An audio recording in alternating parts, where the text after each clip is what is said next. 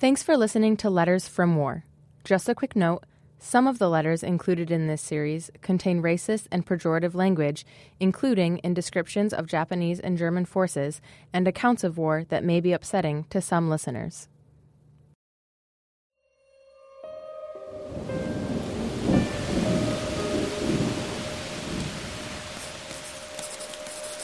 Thursday, January 1st, 1942. Dear Ma, started sniper school for four weeks or more here, three miles from San Diego in the hills. We live in two main tents, and the soil is all sandy, so when it rains, it soaks right through the soil. It's the rainy season, and everything around camp is wet. Thanks Sanford for his letter of December 29th, and tell him no one is alone. There's the wind talking to you. Just a month earlier, Frank was well on his way to settling into his unit as a young enlisted leader. He was in charge of about 20 other men and leading some of their training. The war was already consuming most of Europe and Asia, and Germany was on the offensive. But for America, it still felt far away. Now, after Pearl Harbor, the war had arrived on America's shores, and Frank was in a tent in the mud of San Diego, readying himself for combat. He was training to scout ahead of tank units as they deployed to the Pacific Theater. It's a job that the Marine Corps History Division now describes as one of the most dangerous positions of the time. Deployment was no longer a question of if, just when. Across the country, it was a question that echoed in everyone's ears. The isolationist sentiment that had been all over the United States the previous year was now gone. It was replaced almost by a war frenzy. But one thing we know above all we know that Americans have never refused a challenge to protect their liberty. All of you within the sound of my voice know that we shall not begin to refuse to accept that challenge now. And you know, nearly 2.2 million Americans were in the military by the end of 1941. Most who could serve did. Those who couldn't found ways to help back home. Every single man, woman, and child is a partner in the most tremendous undertaking of our American history. War bonds became popular gifts to support the effort. Defense production went into overdrive. Many who couldn't fight trained in civilian defense, first aid, spotting enemy planes along the coastline, bomb removal. And the mix and fear of bravado in the face of war also fueled the first calls for Japanese Americans to be placed in internment camps, effectively prisoners in their own country. With a military draft underway, Frank and Ralph worried about their little brother. They hoped John would get a deferment. They gave him advice on the best jobs to avoid combat but they themselves seemed almost eager to see action. We're going to wipe the Japs off the map, Ralph wrote. Watch them babies fall when I get that gun working, Frank said. For the Eydes, 1942 began with preparations for the combat that had become inevitable, but was maybe still not quite feeling real. January 1st, 1942. As I did, from Frank. A way of comfort. Tell John if he joined the Navy Reserve and asked to be put on welding, he would stay on land possibly. And maybe as much or more than outside because they'd make him a rated man right away if that's what he wants. Of course, there's always a lot of opportunities and grab the best one. I'm feeling fine and dandy. Getting up and going through one exercise every day at 6. Love your son, Frank.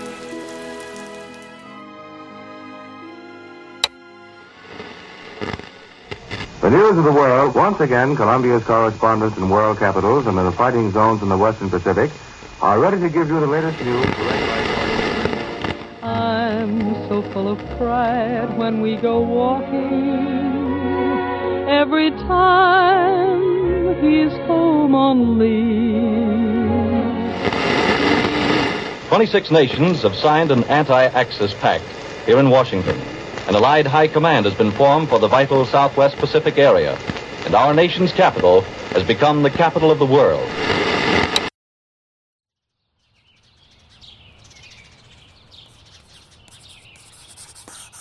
January 3rd, 1942. Dear Frank, I'm still at the East Garrison and feeling fit as a fiddle. On guard duty seven days a week. And four hours and eight off isn't bad at all. My new address is PFC Ralph Eyde, Company M, 32nd Infantry, APO 7, San Jose, California. I'm still at Ord, but all mail is sent to headquarters as they know where to find us at all times. And notice the PFC. The company commander says to me on December 31st, You're a private first class now. I got it on my first rifle salute and snappy dress because on last Saturday's inspection he inspected me and asked me several questions and congratulated me on my neat appearance. He says to me, You've attended some military school, haven't you? I replies, No, sir. Then he asks how long I've been in the service. I says six months, and he says, Very good, very good. So today I'm drawing $36 a month instead of $30. I'll sure try for the corporal rating, and studying will do the trick. I can't leave camp anymore. I haven't been out of camp going on five weeks now. But we'll get together sometime in the future. Johnny doesn't know if he'll get another deferment. And if he doesn't, he states that he's coming out here and see you and I and sign up for his draft so he can stay out here. Take it easy, Frank, and here's hoping we can get together again soon in the next few months. Get that sergeant's rating, Frank, and stay in there pitching. Love, Ralph. January 18th, 1942.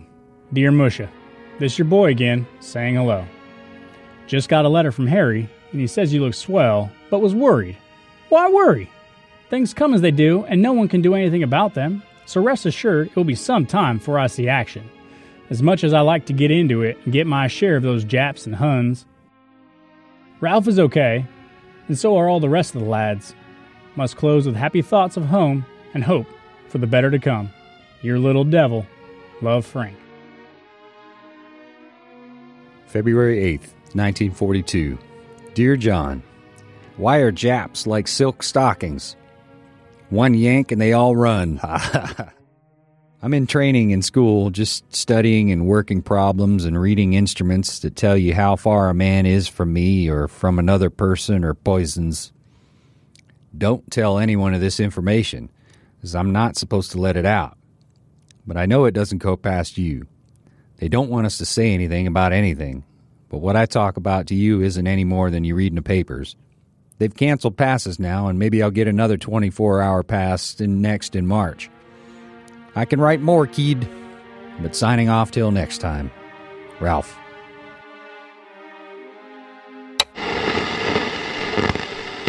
The news of the world, Wednesday, February 11th.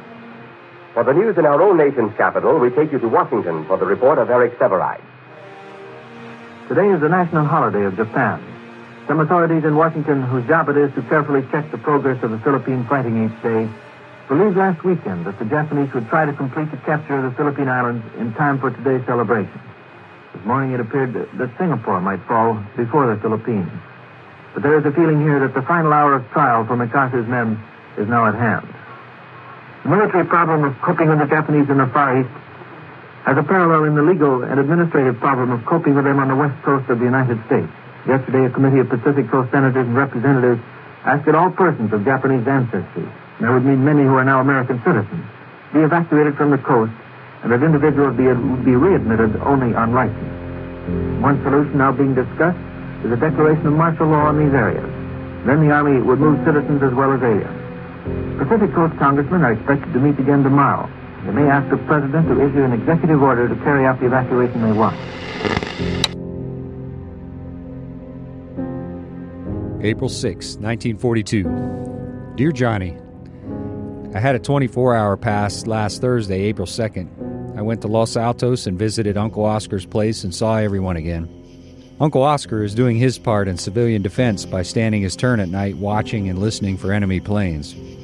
It's quite a strategic place where they live, so they have night guards out every hour of darkness. You're learning a lot on those different jobs in the shop, and stick with it.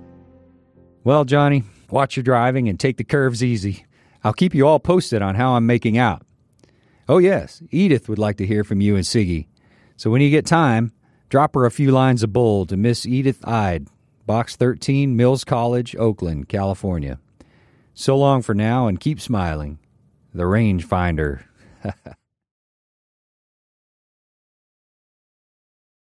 June 3rd, 1942, Tuesday, noon. Dear Siggy, this is that letter I wanted to write you. I'm in the reconnaissance department of the Tank Corps, Company C, 2nd Marines, and my job is to plot roads for the tanks and be on watch for enemy traps. We do not expect to know where we are going, but will write from port or make phone call or telegram so you can keep sending the mail as regular to my new address at camp and let me know how things are at home. I'm in fine shape and expect to take good care of myself. Musha knows I can. I will try to write you, but doubt if they will let mail go out from the new port. Tell John to save his dough and quit arguing so much. Keep smiling and be cheerful, as worries never did anybody any good. He that hath not the Son of God hath not life. From 1 John 5:12. What do you think of the big bombings of our planes over Germany? Some power, I must say. Loved all, Frank.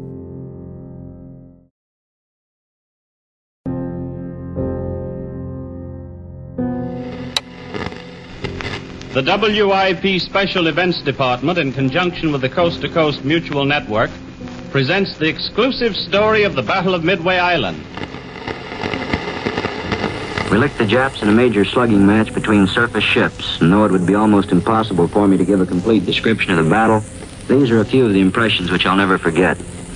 I remember the sheets of flame which came up and almost blinded us from our guns, filled the sky before our eyes, and then the shells as they started on their way fireworks more spectacular than any 4th of July. Pinpoints of red winging their way toward the target in a cluster.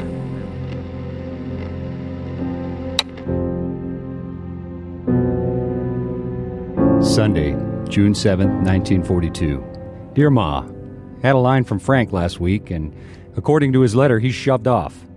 But don't worry about him. He's me lad who can take care of himself, and he knows all the tricks. I was hoping to see him, but that'll have to wait a while, I guess. It won't last too long the way the U.S. fleet is beating the Japs in the Pacific. Well, take good care of yourself and the boys, Musha. Love to all, Sneezo.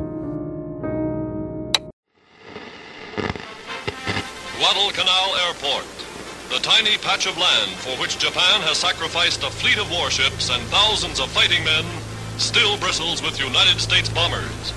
Today, these land-based bombers are leading the way as the combined United States land, sea, and air offensive begins the task of sweeping the Japs from the South Pacific. In the far-off South Pacific, brave American boys are fighting and winning.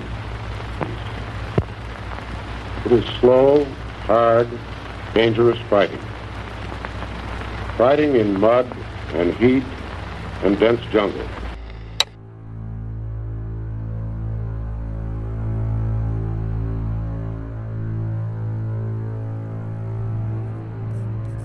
Dear Mother, After the battle is over and all is well, we are on our way again. And what I saw, I will never forget. I was on a gun crew that shot down a Jap bomber coming right at us, about 20 feet off the water and 25 feet from our boat. In all, our ship shot down five bombers coming right close to the ship, trying to crash into it. High bombers overhead dropping eggs all around us. At night, a real battle was on. I saw tracers blast from our ships against the Japs and heavy fires all around. We can't talk about the losses of war, so I guess all I'll say is we won the battle. It was sure a 4th of July, and it happened eight months after the attack on Pearl Harbor. This being my birthday, I'm enjoying it as much as possible. The Red Cross has been giving us books, sewing kits, sweaters, socks, and many other things of value. It looks as if we might have some rest for a while anyway. I'm feeling fine as usual and know you and the boys are all behind us in this cause to win. I'll write soon and keep smiling. Love, Frank.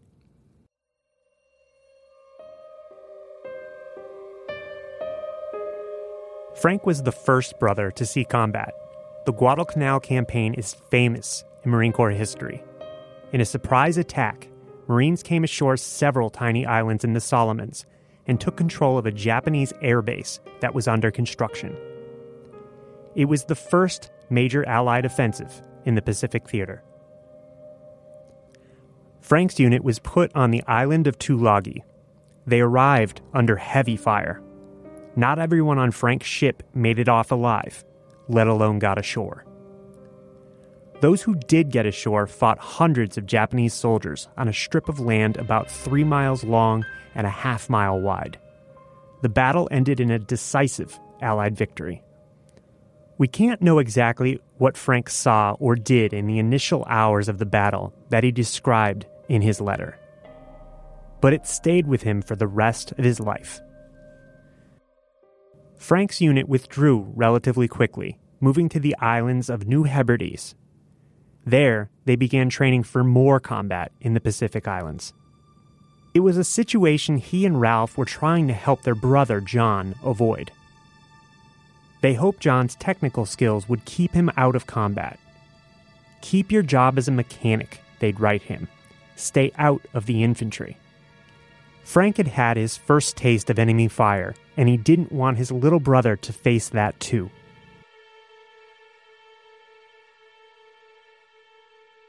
Private John Eyde, Squad 168B, Flight B, Miami Beach, Florida. Dear folks, lucky me. Here I am in Miami Beach. It was going to be one of the two places, and I knew St. Petersburg or Miami, and it turned out to be Miami. Thank goodness. Training starts Monday. That's tomorrow. And watch me show them rookies how to march. Chow's going to be sounding pretty soon, so I may have to leave before I finish this. So now, if you don't mind me leaving, I'll be signing off, eat chow, and walk around this place so I can write more about the place later. So goodbye for now. We'll write Ralph another letter later. So long for now. Love, John.